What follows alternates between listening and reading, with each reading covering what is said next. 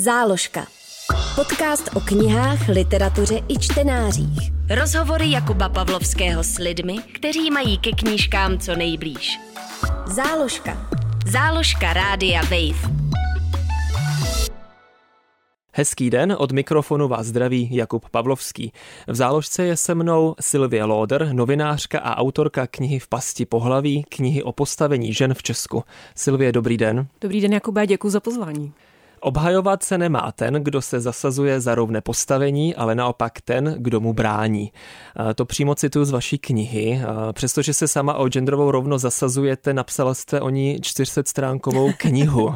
Tak neměla byste naopak čekat na někoho z té druhé strany, aby ji napsal? No, e, to je skvělá otázka, ale já právě mám pocit, že, že to v našem kontextu úplně ne, neplatí s tím obhajováním a mám právě pocit, že existuje ohromná spousta uh, výstupů, které právě jdou proti té myšlence rovnosti žen a mužů a že by bylo záhodno to vyvážit a přispět právě do té debaty uh, nějakou prostě věcnou, vyargumentovanou uh, knihou, která uh, právě bude ukazovat ten svět ještě třeba trochu jinak. Jakože ne, neříkám, že ta kniha je moje jediná, vlastně to taková vlna dalších knih, které jako vycházejí vlastně feministické, z čehož mám ohromnou mm-hmm. radost, ale mám právě pocit, že ta, že ta, že ta debata dlouhodobě je trochu vychýlená ve prospěch právě lidí, kteří si úplně nemyslí, že se máme o čem bavit a že, hmm. že to je vůbec téma. A funguje podle vás i jako obhajoba? Já myslím, že jo. Já, jako, eh, já nevím, jestli úplně obhajoba, spíš takový uh, argumentář předložený, schromážděný, skoncentrovaný do jedné knihy. A myslím, že to má vlastně jako kdyby několik vrstev. Eh, jedna ta vrstva je jako připomenout si, že pořád teda máme o čem mluvit. Vůbec jenom ten mm-hmm, samotný fakt, že to je něco k řešení. Je to vlastně věc, která uh, řadu lidí udivuje, zejména ty, kteří uh, třeba tu problematiku nějak víc sledují, ale opravdu platí, a v té knize to jako dokládám, že stále ještě existuje celá řada lidí, kteří mají pocit, že toto téma je dávno vlastně takové vyřešené a mrtvé a vlastně hmm. se nemáme o čem bavit. A já jsem napsala prostě 400 stran tak. o tom, že se pořád a mohl, o čem možná bavit. bych mohlo být ještě víc, že jo, ve finále těch stránek. Naprosto. Já jsem tam i zmiňovala, zmiňuji to tam v té úvodní kapitole, že vlastně celou řadu témat uh, tam nemám. I když mě třeba zajímají, ale v nějaký moment já jsem musela uh, to psaní ukončit, nebo ještě jak mi někdo psal. čtenářům. No, taky, jako, jednak by to bylo neučtení a k redaktorovi a jednak uh, se mi vlastně hrozně líbilo uh, je poznámka někoho, uh, teď se omlouvám tomu člověku, že si nepamatuju, kdo to byl, ale že vlastně žádný autor nebo autorka knihu nedokončí. Prostě v jeden moment je mu odebrána redaktorem proti jeho či její vůli a tím to je končí. To jo? Takže já kdybych samozřejmě na tom ještě pracovala dál, tak samozřejmě je hmm. jako tlustší ta bychle. No, no bohužel vlastně může být pokračování v pasti pohlaví dvě. Určitě.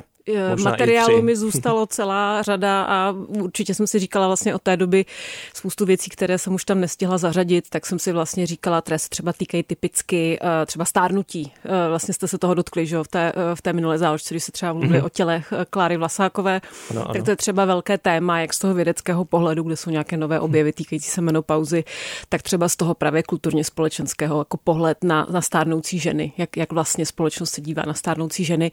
Ale pokaždé, když nějaké takové téma na, na to ťuknu buď v práci, nebo si přečtu něco zajímavého, tak si právě říkám, tak si to schovám do, do druhého dílu. No knihu jste rozdělila do přehledných kapitol a nechybí ani eh, historická část, tou v podstatě začínáte. Proč podle vás eh, nesměla chybět právě tahle, eh, tento exkurs do historie? Má to několik důvodů. Jeden první důvod je čistě osobní a to ten, že mě historie nesmírně baví. Mě ohromně baví si číst o tom, jak žili lidé v minulosti, že jo, takový ten krásný citát, eh, že, že minulost je, je cizí země. Je to prostě nějaká, eh, nějaká krajina, kterou třeba až tak neznáme, něco si o ní třeba myslíme často, že, že ji známe, že s ní nějak vycházíme, není to tak úplně pravda. Takže jsem eh, vlastně hodně vycházela ze svého nějakého čtení, které jsem až tak úplně třeba nezužitkovala v práci. Skutečně to bylo něco, co mě zajímalo v mhm. mém volném čase. A ten druhý důvod je ten, že si myslím, že kromě toho, že, že existuje takovéto kliše, že musíme znát vlastní historii, abychom ji neopakovali, tak já si taky myslím, že bychom měli znát vlastní historii, abychom lépe porozuměli té současnosti a abychom nejenom třeba ocenili ty ohromné změny, které, když zůstanu že u toho našeho tématu, se za těch zhruba posledních 150 let udály, jakože jsou opravdu ohromné, ale zároveň, abychom taky porozuměli tomu, proč třeba něco ještě dál jako přetrvává, proč něco nejde v té společnosti změnit, protože, když dám třeba konkrétní příklad, mm-hmm. hodně mě to fascinoval ten výlet do historie u tématu žen ve veřejném prostoru. Ženy, co by političtí aktéři, ženy, co by uh, lidé, kteří nějak projevují mimo domov nějaký názor na dění. Tam mě úplně jako dostal ta, uh, ten příběh ze starého Říma, kde je tedy první zaznamenaná uh, v pramenech uh, demonstrace mm, pořádaná ano. ženami. a tam mě vlastně strašně zaujalo, jak eh, to zděšení, které tedy se uchovalo v pramenech od senátora tehdejšího Kato starší se jmenoval. Proslavil se tím, že byl teda posedlý tou válkou s Kartágem, tak zároveň vlastně se uchovalo takové jako ohromné zděšení a jako nejistota a, a panika z toho, co se teď stane, když ty ženy teda vyšly do ulic a něco po, požadují. A o dva a půl tisíce let zhruba později jako v různých obměnách to vlastně slýcháme dodnes. Ta, ta žena, která je v tom veřejném prostoru a nebojí se být nějak výrazná a nebojí se jasně a věcně říct, že si něco myslí, něco třeba požadovat, eh, než kvůli, když je to ještě víc žen, tak pořád u některých lidí jako zbuzuje takovou jako zvláštní nervozitu, co to celé hmm. znamená. Ne, nehroutí se nám ta společnost, když ženy takto najednou uh, vyjadřují své názory. Jinak běžně spokojené, že? Přesně jinak, které by měly uh, se zabývat něčím třeba úplně jiným. A vlastně to uh, v tomhle směru je to vlastně velmi, velmi jako kdyby zajímavá ta historie. Ale jako nejenom, jo, tam je spousta další bych to mohla mluvit jako celé hodiny. Myslím, že asi nebudu vás úplně eh, tím jako unavovat, ale je to, je to vlastně, proto si myslím taky, že třeba, uh, nebo proto si myslím, že jsem vlastně v té knize věnovala tolik pozornosti té historii, protože kromě toho, že je jako vlastně poučná, tak je taky jako zajímavá. Záložka. Podcast o knížkách na rádiu Wave. Vzpomenete si, od kdy se věnujete takzvaným ženským otázkám? Od kdy to ve vás vře nebo cítíte tu nerovnováhu? Tam bych to rozdělila vlastně na nějakou jako osobní rovinu a profesní rovinu.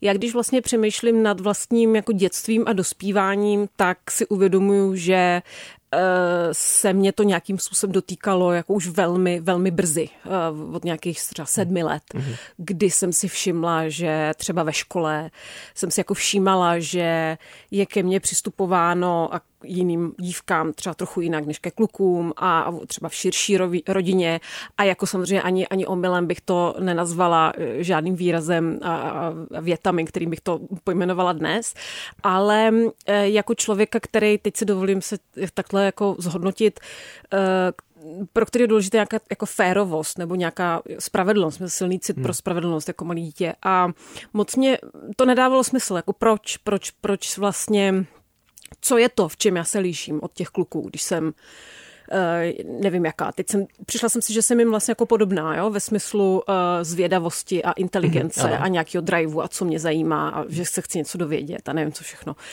A potom jako dál vlastně, jak jsem, jak jsem uh, jako dospívala a potom třeba v nějaké mladší dospělosti, tak jsem si jako kdyby všimla nějakých dalších věcí. Já mám bohužel třeba zkušenost uh, se sexuálním násilím osobní, uh, bohužel. To znamená, že ty věci jsem si jich jako kdyby všímala, ale zároveň jsem samozřejmě byla do nějaké míry, do velké míry Eh, produktem té výchovy a, t- a t- té společnosti, že jsem si jako neuvědomovala, že to je vlastně nějaké téma a měla jsem za to, že to je prostě tím, že jsem nějaká já jiná, že je se mnou, se mnou jako nějak něco v nepořádku.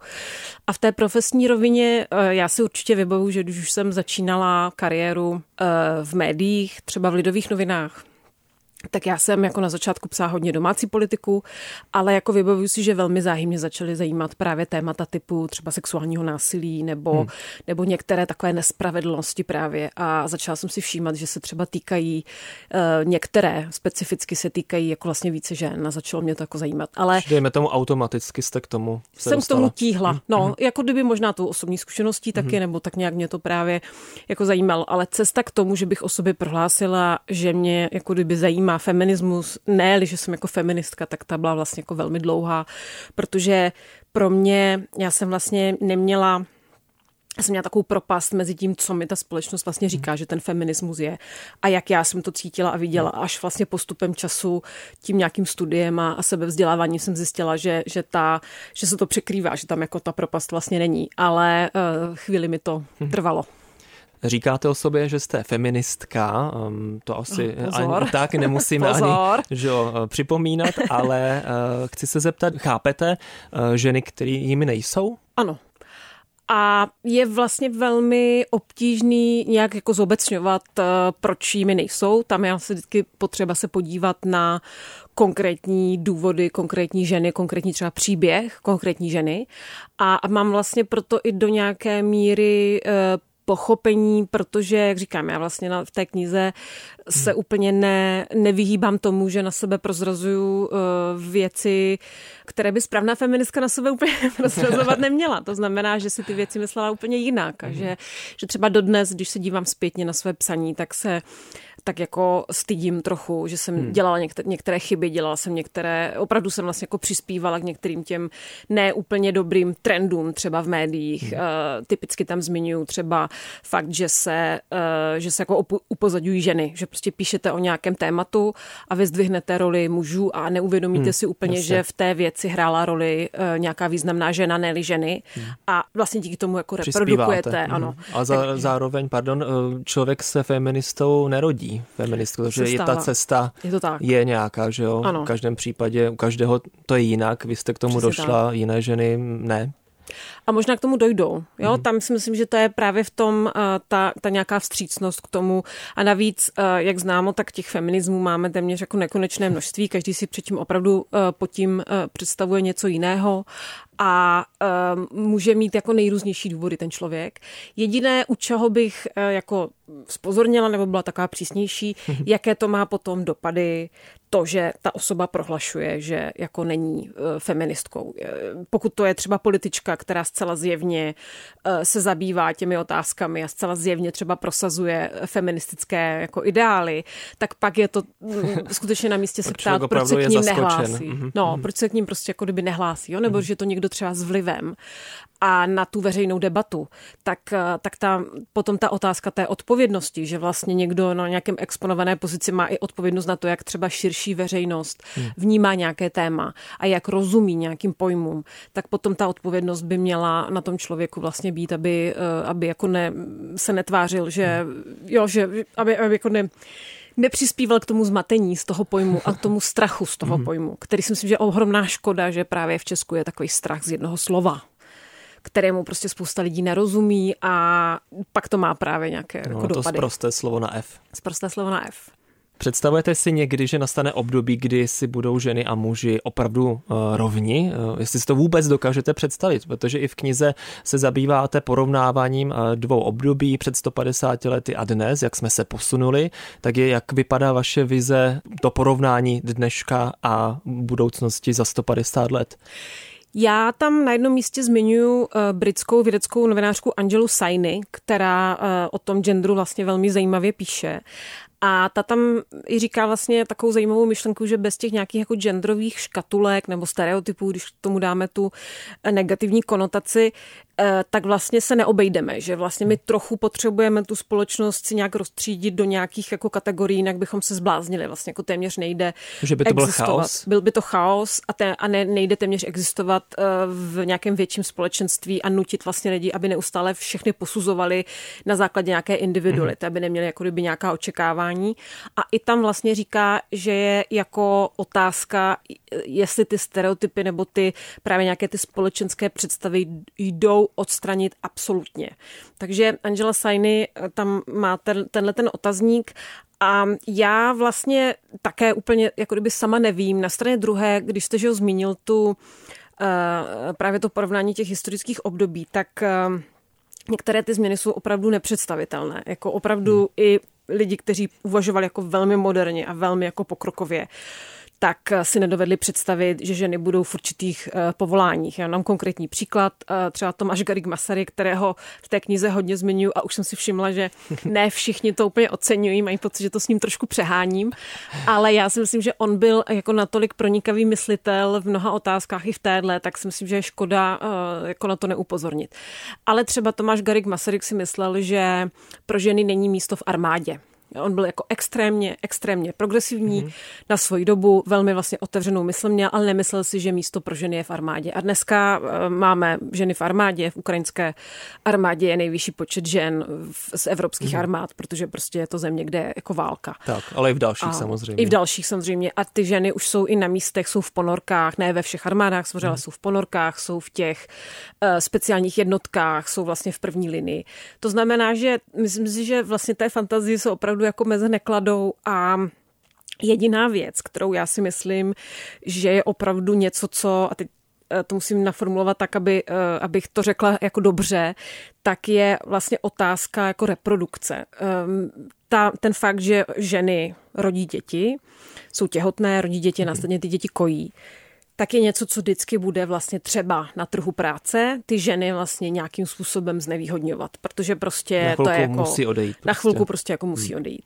Ale myslím si, že ta debata není jako o tom, o nějaké jako absolutní rovnosti, ale třeba v tom českém kontextu ta debata je prostě o tom, jestli opravdu je nutné, aby o ty velmi malé děti pečovaly hmm. téměř výhradně ženy a, a jestli je nutné, aby se od nich teda očekávalo a vyžadovalo, že odejdou prostě na tři roky eh, na tu, na tu materskou lomeno rodičovskou. Takže ta myslím, že ta, že ta otázka reprodukce do toho bude vždycky jako vlastně trochu vstupovat, ale zároveň si opravdu myslím, že mm, ta společnost se může změnit jako ohromně. Ohromně a možná se můžou jako stát věci za, za pár let, které si dneska neumíme ani představit. Záložka.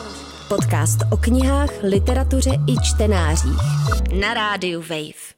Ještě jednou teda zmíníme Tomáše Garika Masaryka jako tehdejšího politika feministu. Je nějaký ekvivalent v dnešní době u nás? Nemyslím, nemyslím si, protože on vlastně chápal jednu věc eh, desítky let předtím, než k tomu dospělo vlastně feministické hnutí. On chápal, že nestačí, kromě toho, že on zakotvil vlastně ten ideál rovnosti mužů a žen jako do samotných základů naší státnosti. To znamená ve Washingtonské deklaraci, kterou se vyhlásila eh, Československá tedy republika a následně potom v první naší ústavě, tak je zakotvená rovnost mužů a žen. A v případě té ústavy to byla první země na světě. V případě té Washingtonské deklarace tam se vyloženě píše, že eh, ženy by měly být nároveň mužům postaveny politicky, sociálně a kulturně. A on tím myslí to, že nelze nebo nestačí jenom tu nerovnost odstranit jako v zákonech, v právu, ale je potřeba se i potom podívat, jak reálně to vypadá v tom hmm. životě. A to je vlastně myšlenka, na kterou eh, přišla až druhá eh, vlna feminismu někdy v 60. 70. letech. To znamená, že v tom opravdu v tom, v tom pronikavosti toho myšlení jeho a v tom, jakým způsobem opravdu propojoval českou státnost, nebo československou tehdy, s myšlenkou jako rovnosti mužů a žen, jak vnímal jak vnímal to, že ženy, které třeba pečují o domácnost a o děti, jsou vlastně, odvádějí ohromnou jako intelektuální práci, zejména třeba v chudších poměrech, že vlastně oceňoval tu takzvanou neplacenou práci oceňoval, ne, neviděl žádný rozdíl v duševních schopnostech mužů a žen. Říkal, že žena může vykonávat jakékoliv intelektuální povolání nebo duševní, duševní práci jako muži. Tak v tomhle tom uh, nemám pocit, že máme úplně ekvivalent jako v politicích, kteří působí dnes. Na straně druhé bych chtěla připomenout, že třeba aktuální prezident eh, Petr Pavel už udělal několik kroků, které nám vlastně jako dávají naději, že na hrad přišel jiný typ politika, než tam byl doteď, nebo do, do nedávna. A třeba bych ocenila jeho jako jednoznačnou podporu a výzvu vládě, aby ratifikovala Istanbulskou mhm. umluvu, mm. že to je jako důležité téma. To mi třeba přijde jako nesmírně klíčové, že z té pozice té autority a navíc zaštítěné eh, hlasy voličů. On je přímo že zvolen, to znamená, že to, to je opravdu, ano. jako on má tu legitimitu přímo od lidí, tak to mě třeba přijde jako vlastně nesmírně důležité. Může vaše kniha sloužit i jako návod pro politiky? Určitě, určitě. No, já, ano, já si myslím, že eh, stoprocentně, protože spousta těch témat, které já tam uh, rozebírám, by měla být tématy vrcholné politiky a nejsou. A to si myslím, že je jako kdyby jedna z věcí, která by se měla změnit. Když řeknu zase konkrétní příklad, tak samozřejmě to nějaké zastoupení žen v tom veřejném prostoru, jak jsem zmiňovala, nebo v politice, ale určitě ohromné téma je trh práce kde já tam vlastně dokládám a nejsou to, uh, že jo, nejsou to nějaké, není to věštění z kávové sedliny, jsou to opravdu studie uh, světových nejrůznějších organizací Světové banky nebo našeho tady ekonomického institutu CERG, velmi prestižního, které vlastně ukazují, o kolik peněz přichází náš stát že dostatečně, tím, že dostatečně nevyužívá potenciálu, který ženy mají, ale i třeba v tom, v tom ohledu, že eh, nadpoloviční většina studentů jsou studentky na, na vysokých školách. A já tam vlastně zmiňuji takovou věc, že potom, když těm student, těm, těm mladým ženám, které vystudují eh, ve veřejném eh, vysokém školství, neumožníme, aby jako kdyby se realizovali v té práci, aby skutečně zužitkovali to vzdělání, tak pak je na místě se ptát eh, po racionalitě investic do vzdělání. Jestli ten stát, který investuje 6 let do, do studia, který trvá třeba 6 let na hmm, medicíně. K čemu to pak vlastně je? K čemu to pak je. A teď pokaždé, když o tom mluvím, tak nezapomenu dodat jednu věc. Tím se samozřejmě nemyslí že stát nemá investovat do žen, že ženy nemají studovat na vysokých školách, ale měl by se na to podívat v tomhle kontextu, že prostě jako pojďme se podívat na veřejné finance, na rozpočet, mm. daně, investice do vzdělání také tímhle pohledem, protože opravdu ten genderový rozměr tam je a hraje roli a je to úkol politiků, ale bohužel já se obávám, že většina vlastně vrcholných politiků, tak jak, jak je vidíme, by měla pocit, že to je nějaká jako ideologie genderová, která je nutí do něčeho nepřirozeného, ale tak to opravdu není. Že? Tak když se na to podívá eh, někdo bez jako těch ideologických brýlí, tak uvidí, že to je racionální mm-hmm. jako debata. Když zrovna nejsme politici, ale běžní lidé, co můžeme podle vás udělat pro zlepšení postavení žen? Jaké je vaše rada? Hmm. Jedna taková obecná je Ono to zní možná trochu pravdolářskařsky, sluníčkářsky, ale vlastně trochu jako zesílit nějakou naši schopnost empatie. Začít ty ženy, pokud teda mluvíme specificky o ženách, začít je opravdu poslouchat. Prostě věnovat pozornost tomu, co ženy říkají právě o zkušenosti, kterou mají na trhu práce, zkušenosti s obtěžováním sexuálním, zkušenosti se sexuálním násilím, eh, s tím, jak jsou brané vážně ve veřejné debatě, s tím, jak jsou, jaké, jaké reakce jim chodí právě po té, co, co vystupují e, ve veřejné debatě.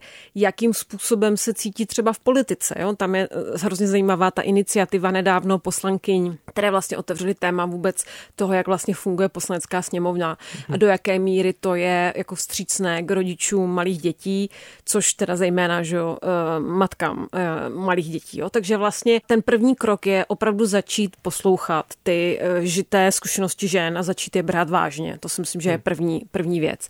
Takže tam mám i takovou uh, pasáž právě třeba specificky o sexuálním násilí, uh, kdy je důležité myslet na to, že když za námi přijde nějaká naše blízká osoba s tím, že se jí něco takového stalo, tak bychom měli mít na paměti, že to, jak zareagujeme, může opravdu hrát zásadní roli v tom, jak ta osoba se s tím zážitkem vyrovná. A může to hrát roli i v tom, jestli to vůbec půjde hlásit na policii, jestli vyhledá nějakou terapii, jakým způsobem to trauma zpracuje. A já vlastně samozřejmě nechci jako kdyby všem dávat školení, jak, jak reagovat na, na to, když za nima někdo přijde s tím, že byl jako znásilněn. Ale když se potom podíváme na ta čísla, tak ta pravděpodobnost, že eh, ve vašem okolí se někdo takový eh, vyskytne, je poměrně vysoká. A to samé třeba platí u toho obtěžování, specificky třeba tam zmiňuji jako veřejný prostor. Dám konkrétní příklad, já jsem uh, minulý týden v pátek jsem měla v metru a byla jsem svědkem situace, kdy takový starší muž tak jako zvláštně dělal takovou jednu věc, kterou bude těžký popsat v rádiu, ale tak jako se tak zvláštně jako nakláněl přes sedadlo mm-hmm. k nějaké takové dívce. Já jsem prostě zasáhla, uh, protože jsem si toho všimla a viděla jsem, že je velmi jako nepříjemná ta situace a bylo zjevný, že úplně neví, eh, co má dělat, takže já jsem Uh, jenom tak jako jemně uh, se ho dotkla jeho paže a řekla jsem mu, že jí to nepříjemný, aby, aby toho nechal. Mm-hmm.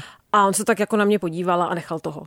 A to si myslím, že je prostě velmi jako důležitý dívat se kolem sebe a to samozřejmě neplatí jenom u tohohle tématu. Můžete ve veřejném prostoru vidět celou řadu, celou řadu situací. To znamená, že nějaká jako větší všímavost, větší empatie, větší respekt k tomu, co lidi prožívají, co lidi zažívají a teď neříkám, že se všech se mají stát nějací jako pouliční jako bojovníci proti obtěžování, ale ono občas stačí jenom jako velmi jemně i se třeba zeptat toho obtěžovaného člověka, jestli třeba nepotřebuje pomoc, jo, nebo jemně jako upozornit, vidím tu situaci a nepotřebujete hmm. ně, nějak pomoc. To znamená, jako začít ten svět trochu víc vnímat a třeba právě uh, si všímat toho, že ten ženský pohled, ta ženská zkušenost hmm. je nějak třeba specifická a, a věnovat tomu jako pozornost a vážnost. Hmm. Já s dovolením k tomu ještě přidám možná takovou jednu radu, kterou jsem pochopil na základě čtení vaší knihy, a to je, že bychom měli i připomínat zejména chlapcům, mladým mužům, že nebudou nikdy čelit stejným problémům jako ženy a vlastně si to ani neuvědomují. Tak hmm. možná tu a tam připomenout a ideálně teda mladším, protože u starších lidí se ty zvyky samozřejmě, jak známe z praxe, hůř mění, hmm. ale připomenout mužům, že nikdy nebudou vystaveni podobným situacím. Ano, zase třeba budou vystaveni jiným, čímž nechci říct, jako, eh, že, že, že nemají třeba, žádné problémy. Tak, tím nechci právě, jo, že, že se muži mají jako specificky jako jiné problémy, ale zase ten můj argument právě je, že velmi často Eh, ty ženské, ty mužské problémy mají vlastně stejný kořen, jo? že vlastně čelí nějakým třeba očekáváním, tak nějakým jako stereotypním představám, nějakým způsobem třeba vidíme eh, ve vzdělávacím systému, že, že jako těm klukům a mladším mužům se třeba úplně nedaří a o tom je taky potřeba jako mluvit, jo? nebo co se týče psychického zdraví, to je jako ohromné téma. Vůbec jako to, jakým způsobem muži pracují se svými emocemi, jakým způsobem jako budují své vztahy, spousta dalších vlastně témat. Ale já si právě myslím, že to téma proto je jako pro všechny, že když se budeme mluvit o rovnosti mužů a žen, tak v, třeba v nějakém školním prostředí, tak určitě bych neudělala seminář pro holky, kde bych jim vykládala, co je čeká na trhu práce, ale určitě bych si sedla prostě s celou tou třídou a povedala bych se oni o tom, co teda, eh, co to znamená, o čem se vlastně jako bavíme. A v tomhle směru mě třeba právě přijde cena jako činnost spousta jiných jako spolků, které už vlastně v Česku působí a specificky bych zmínila třeba koncent, že jo, který sice eh, jako to téma nepobíráš tak úplně široce, ale eh, skrz skrze ty semináře, které mají třeba o sexuální výchově, tak to vlastně dělají opravdu jako příkladně, že takhle, takhle se vlastně o tom tématu má mluvit. Záložka. Rozhovory Jakuba Pavlovského s lidmi, kteří mají ke knížkám co nejblíž. Na rádiu Wave. Přejdeme k tvorbě vaší knihy, protože přeci jen jsme ano, v podcastu nejen uh, o literatuře, ale taky o psaní literatury, uh, nejen o jejím čtení. Začnu ale tím, eh, co jsem si u vás všiml už dávno předtím, než jste napsala knihu, a to, že eh, skoro nikde neuvádíte, kolik vám je let.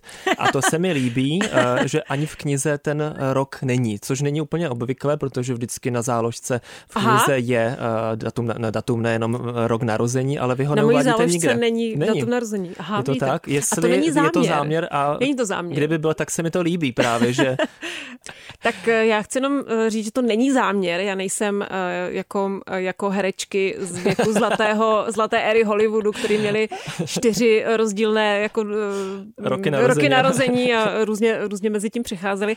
Ne, já se určitě jako nestydím za svůj vlastní věk, jenom vlastně tam jako úplně čistě z okolností taková zajímavá okolnost, že právě u těch třeba veřejných jako reakcí na moje, na moje vystupování, tak se poměrně často můj věk vlastně řeší Což je vlastně jako velmi zajímavý, že, eh, že vlastně víceméně cokoliv je špatně, jo? že vlastně buď jsem tedy moc stará a už jsem tedy jaksi za zenitem. Ano, nebo málo zkušená. A nebo jsem málo zkušená a myslím, že do mého zlatého fondu patří eh, komentář nějakého pána na sociálních sítích, kde jinde, eh, když mi bylo 43 let, to znamená loni, nebo předloni, buď 43 nebo 42, tak o mě napsal, že jsem pískle uh, z respektu. Super. A myslím si, že být pískle uh, ve 42 je vlastně celkem je vlastně jako výkon. Jo. Takže je to určitě zajímavý uh, aspekt, uh, který uh, se určitě dotýká toho jako působení žen ve veřejném prostoru, že si myslím, že u nich se poměrně dost řeší ten věk mm-hmm. a samozřejmě vzhled a dalších jako x otázek, ale, ale ta otázka toho věku. A pokud někoho velmi tedy uh, zajímá, kolik jim je mi let, tak budu mít 44 let a 8. prosince letos oslavím 45 let. Ani jsem vlastně nemyslel, že, že byste se za to styděl, ale právě jsem myslel, že to je váš příspěvek eh, do toho řešení právě, do řešení eh, věku. Ne, nejsem až tak rafinovaná, prostě jsme to tam nějak nedali, nevím vlastně proč, tam se redaktora nakladatelství. Ani na Wikipedii to nemáte. Ani na Wikipedii, no, tak to, to tam musím teda nějak No ne, že bych tam nějak jako si zasednul na váš věk. Na váš věk. Uh, jaké pocity jste zažívala při psaní? Přeci jen kniha je jiný žánr, jiná forma než uh, články v časopise. Jako celou škálu pocitů, jak ví každý autor I či autorka. I negativních. I příjemných, i negativních. Tam určitě je dobré zmínit, že vlastně uh, někdy to je výzva, jak zní hezké český, hezký český termín, kdy vlastně člověk celý dny tráví ve své hlavní práci čas tím, že si něco studuje a píše a pak přijde večer domů a, a znova píše a něco si studuje nebo třeba e, o víkendech. Takže v tomto směru to nebylo úplně snadné to vlastně zkombinovat tou, s tou prací, byť samozřejmě jako v respektu specificky e, je velmi jako psaní knih podporováno a vlastně většina mých kolegů, kolegyň vydává jako Paráda. skvělé mhm, knihy, mm-hmm. oceňované, já si musím tady, že humble e, vydali prostě pár nějakých knih, které jako bodovali v magnézi, liteře, liteře a podobně. jako, mimochodem. jako kniha roku, já nechci to zdůrazňovat, ale podobně. Ne, já si dělám legraci. Takže to mě třeba možná taky i hnala taková trošku mindrák, že se říká, tak všichni tady mají ty knihy a já nemám jako ještě... pískle nemáte Přesně, já nemám to pískle, prostě to pískle nemá knihu. A Uh, ale právě v tomhle je to trochu uh, náročné, protože člověk si chce odpočinout od toho psaní, chce dělat jako kdyby něco jiného a zároveň určitě tím rozsahem je to jako opravdu přesně jak říkáte úplně jiná kategorie. My třeba nejdelší text, co máme v Respektu, tak má třeba kolem 16-17 tisíc znaků, včetně mezer a tahle kniha má 550 tisíc znaků. Takže přestože je teda rozdělená což že potom jako usnadňuje tu, eh, tu práci, že člověk pracuje na těch jako kdyby jednotlivých kapitolách, tak jenom tím rozsahem je to vlastně jako velké a, a přesto, že tedy eh, jako, že eh, já tam zdůraznuju, že to teda není kniha odborná, tak má ale zároveň jako poměrně podrobný a seriózní poznámkový aparát, který mi také zabral, tam je asi 200 odkazů zhruba a zabral mi to opravdu jako hodně práce to dohledat a opravdu to ještě ověřit znova a velmi mi záleželo právě na tom, aby to všechno sedělo, aby, aby ta fakta eh, byla jako ověřitelná, dohledatelná, aby tam nebyla žádná chyba, což jsem určitě a jsem pronásledovaná tou myšlenkou, že tam někde nějaká chyba stoprocentně je, jenom, jenom o ní nevím. Takže v tomhle směru je to, bylo to jako by náročný, ale musím teda říct, že vzhledem k tomu, že to je moje první kniha, tak ty potom ty nejrůznější stádia toho dokončování mi přinášely opravdu jako ohromnou radost a že je tam vlastně odeslání rukopisu, ale pak jako to konečné čtení, ale pak, když vlastně člověk sevře tu knihu v rukou, a nebo jsem ještě měla takovou, takový jeden moment, kdy jsem ji vlastně viděla poprvé tady na Václaváku za výlohou vystavenou, tak to je opravdu jako krásný moment, protože se mm-hmm. jako završí ta práce. Takže ohromný jako víř pocitů, ale vlastně myslím, že převažující je radost. Radost z toho psaní. Vlastně Pozitivní. to, co člověk mm-hmm. má rád, proto to, mhm. vlastně proto to dělám. Já ráda, hrozně ráda píšu a čtu a takže v tomhle je to, je to koncentrované. Mm-hmm. A co teď s knihou bude dál? Jaké s ní máte plány? Vyšla, může teda fungovat jako návod, manuál pro kohokoliv, i pro politiky, pro běžného čtenáře, čtenářku. Tak ona vyšla, já teda musím říct, že mi dělá ohromnou radost, že na ní mám uh, pozitivní, nebo že jim mám hodně reakcí. Tak, jako nejsou úplně všechny pozitivní, to jsem samozřejmě to je v pořádku. To je v pořádku. To myslím, hmm. že by bylo. Já jsem i jako zhruba prvních 14 dní nedostala žádnou negativní reakci. Začala jsem být trochu Divné, nervózní, to že, to je kampaň, ně, že to je nějaké spiknutí, že to snad není možné, že bych nedostala žádnou jako kritičtější. A vlastně mám jako ne, velkou radost z toho širokého spektra lidí, kteří mi píšou reakce na, na tu knihu. A je to vlastně od uh, jako úplně nejmladší generace. Uh, příklad napsala mi paní, že její 22-letý syn si tu knihu přál ke stromečku, pod hmm. stromeček, což je teda za nějakou dobu, ano, ano. ale prostě to je jako... Bude tam. Bude tam a ona mi pak psala, že si ho, že si tu knihu od něj, od něj půjčí. Píše mi, ohromnou radost mám z toho, že mi píše celá řada jako velmi mladých žen, uh, teenagerky, dvacátnice, třicátnice, protože to bylo prostě pro mě velmi, velmi důležité, ale zase na druhé straně, na druhém opačném konci toho věkového spektra, tak mi píšou muži třeba po padesátce což jsem vlastně taky velmi, mm, velmi ocenila. A nedávno mi napsal uh, 660-letý, a teď cituji opravdu z toho mailu, 660-letý bílý heterosexuální muž, který eh, měl tedy pocit, že vůbec nepatří mezi cílovou skupinu eh, té knihy, což jsem ho následně ujistila, že naprosto patří, že ta kniha je opravdu pro každého, pro kohokoliv, do, doslova pro kohokoliv. Možná třeba ne pro pětileté dítě, ale ano, jinak ano, jako... Tak, od, je tam ta podmínka čtení. Je tam ta podmínka toho čtení a, a tak. A tam jsem měla vlastně ohromnou radost v tom, že on uh, mi prostě napsal, že uh, si to přečetl, přišlo mu to nesmírně zajímavé a v mnoha ohledech mu to otevřelo oči. A to pro mě bylo jako opravdu jako vyznamenání, protože to jsem právě doufala, že lidem, kteří eh, to téma až tak třeba neřešili do té doby a třeba si o něm mysleli, já třeba nemám asi úplně ambice přesvědčit někoho, kdo je opravdu velmi jako zatětě, jako anti-gender a anti jako feministický, ale pro lidi, kteří eh, jsou tak nějak jako mezi, jo, že vlastně tak nějak jako, eh, jako žijí v té společnosti, nemají, nějak zvlášť to neřeší a nemají prostě pocit, že by tam teda bylo něco, co by jako měli nějak zvlášť se o to zajímat, tak potom, když tyhle lidi mi napíšou a že těch jako vzkazů mi fakt hodí hodně, že jim to nějakým způsobem to obohatilo, něco pochopili, něco, něco mhm. uviděli, že, o, že jim to otevřelo ty oči, tak pro mě to jako ohromně, ohromně cené a z toho mám radost. A já mám pro vás otázku na závěr. Jak bychom příští rok měli oslavit Mezinárodní den žen? Jakkoliv chceme. Uh, ideálně ne uh, podnikovým večírkem z karafiaty, což je odkaz pro lidi, kterým je podobně jako mě a více, což samozřejmě narážím že na tu, ano, na tu ano. sprofanovanou uh, předlistopadovou uh, jako rybe oslavu. Ale já myslím, že už vlastně tam celkem směřujeme, že když se vlastně podíváme na několik posledních let, tak se konají uh, nejrůznější happeningy, uh, demonstrace, debaty, uh, připomíná se právě, připomínají se historické osobnosti, existuje celá řada prostě debat na aktuální témata, nebo je nějaká demonstrace namířená jako směrem k politikům, aby se ponořili znova do, do nějakých zákonů a něco, něco začali v tomhle směru řešit. Takže já si myslím, že není úplně nutné eh, do toho přidávat něco nového, že jsme opravdu jako na dobré cestě. Já mám třeba radost z toho, že konkrétně tenhle svátek se trochu začíná opravdu jako destigmatizovat z toho, té šarády, která to mhm. byla eh, před listopadem a vracíme se k nějakému prapůvodnímu jejímu smyslu hmm. toho dne. Hostkou záložky byla Sylvie Lauder, novinářka a autorka knihy V pasti pohlaví. Děkuji, že jste přišla. Já moc děkuji za pozvání. A ještě zmíním, že kniha V pasti pohlaví byla vybrána do sedmi nejlepších knih letošního roku, o kterých jsme se bavili v předešlém díle se Štěpánkou a Blankou. Mějte se hezky. Záložka. Podcast o knihách, literatuře i čtenářích. Poslouchej na wave.cz lomeno záložka, v aplikaci Můj rozhlas a v dalších podcastových aplikacích.